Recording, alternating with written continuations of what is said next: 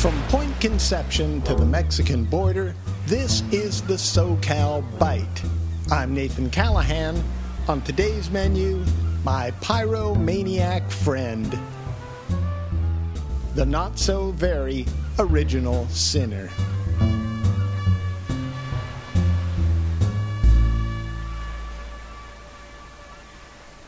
When I was five, I lived next door to a pyromaniac named Allen. He was eight. We floated boats in my kiddie pool, played with my train set, climbed on stacks of wood in the lumber yard, and eventually learned about original sin from his Baptist church. It seems that God made a perfect world and we f***ed it up. That's the consensus version of original sin that Allen told me about.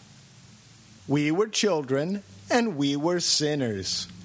In fact, everyone lived with the burden of sin. A ridiculous concept, but like so many other damaging, nonsensical things, the idea of original sin has staying power. According to the legend, Adam, of Adam and Eve, got the sin ball rolling by eating an apple that God told him not to eat.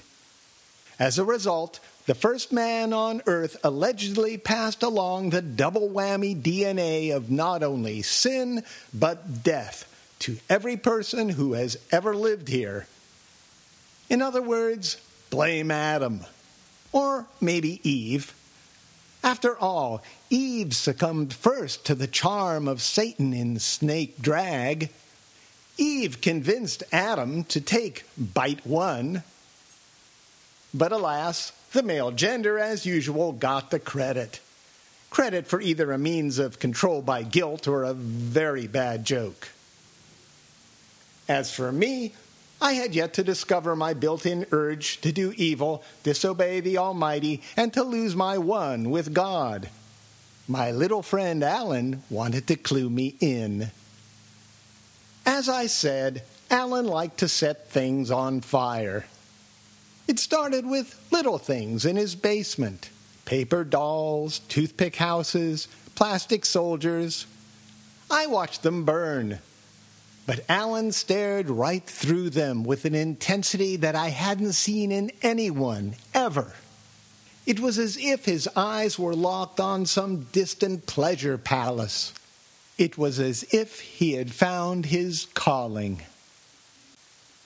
When Allen and I moved our personal flaming fun show out of his basement into an ashtray bonfire on my Lionel train set flatbed car, my mother smelled smoke and came running. Allen and I were in big trouble. I explained to my mother innocently, honestly, that Allen and I were just burning things. No worries. Allen was sent home. The next day, the North Hollywood Fire Department put out a small blaze on a vacant lot next to Allen's house. Allen could not be found. A week later, a house down the street burned. Nobody was hurt. Still, no Allen. And so I awoke one night to sirens, my bedroom wall reflecting firelight. It was the lumberyard across the street.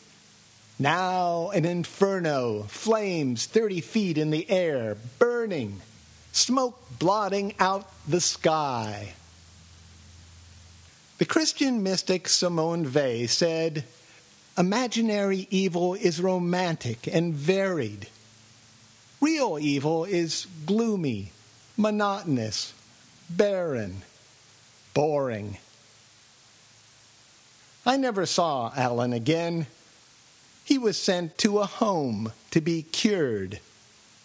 Original sin, as I learned from him, isn't just an action, it's a state of mind a gloomy, monotonous, barren, boring, childish state of mind.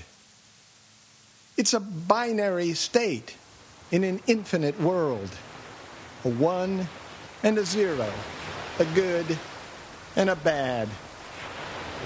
I watched the lumberyard fire burn and saw much more.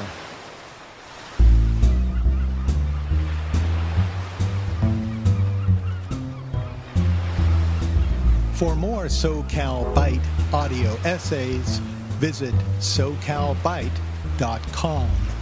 That's S O C A L B Y T E dot com.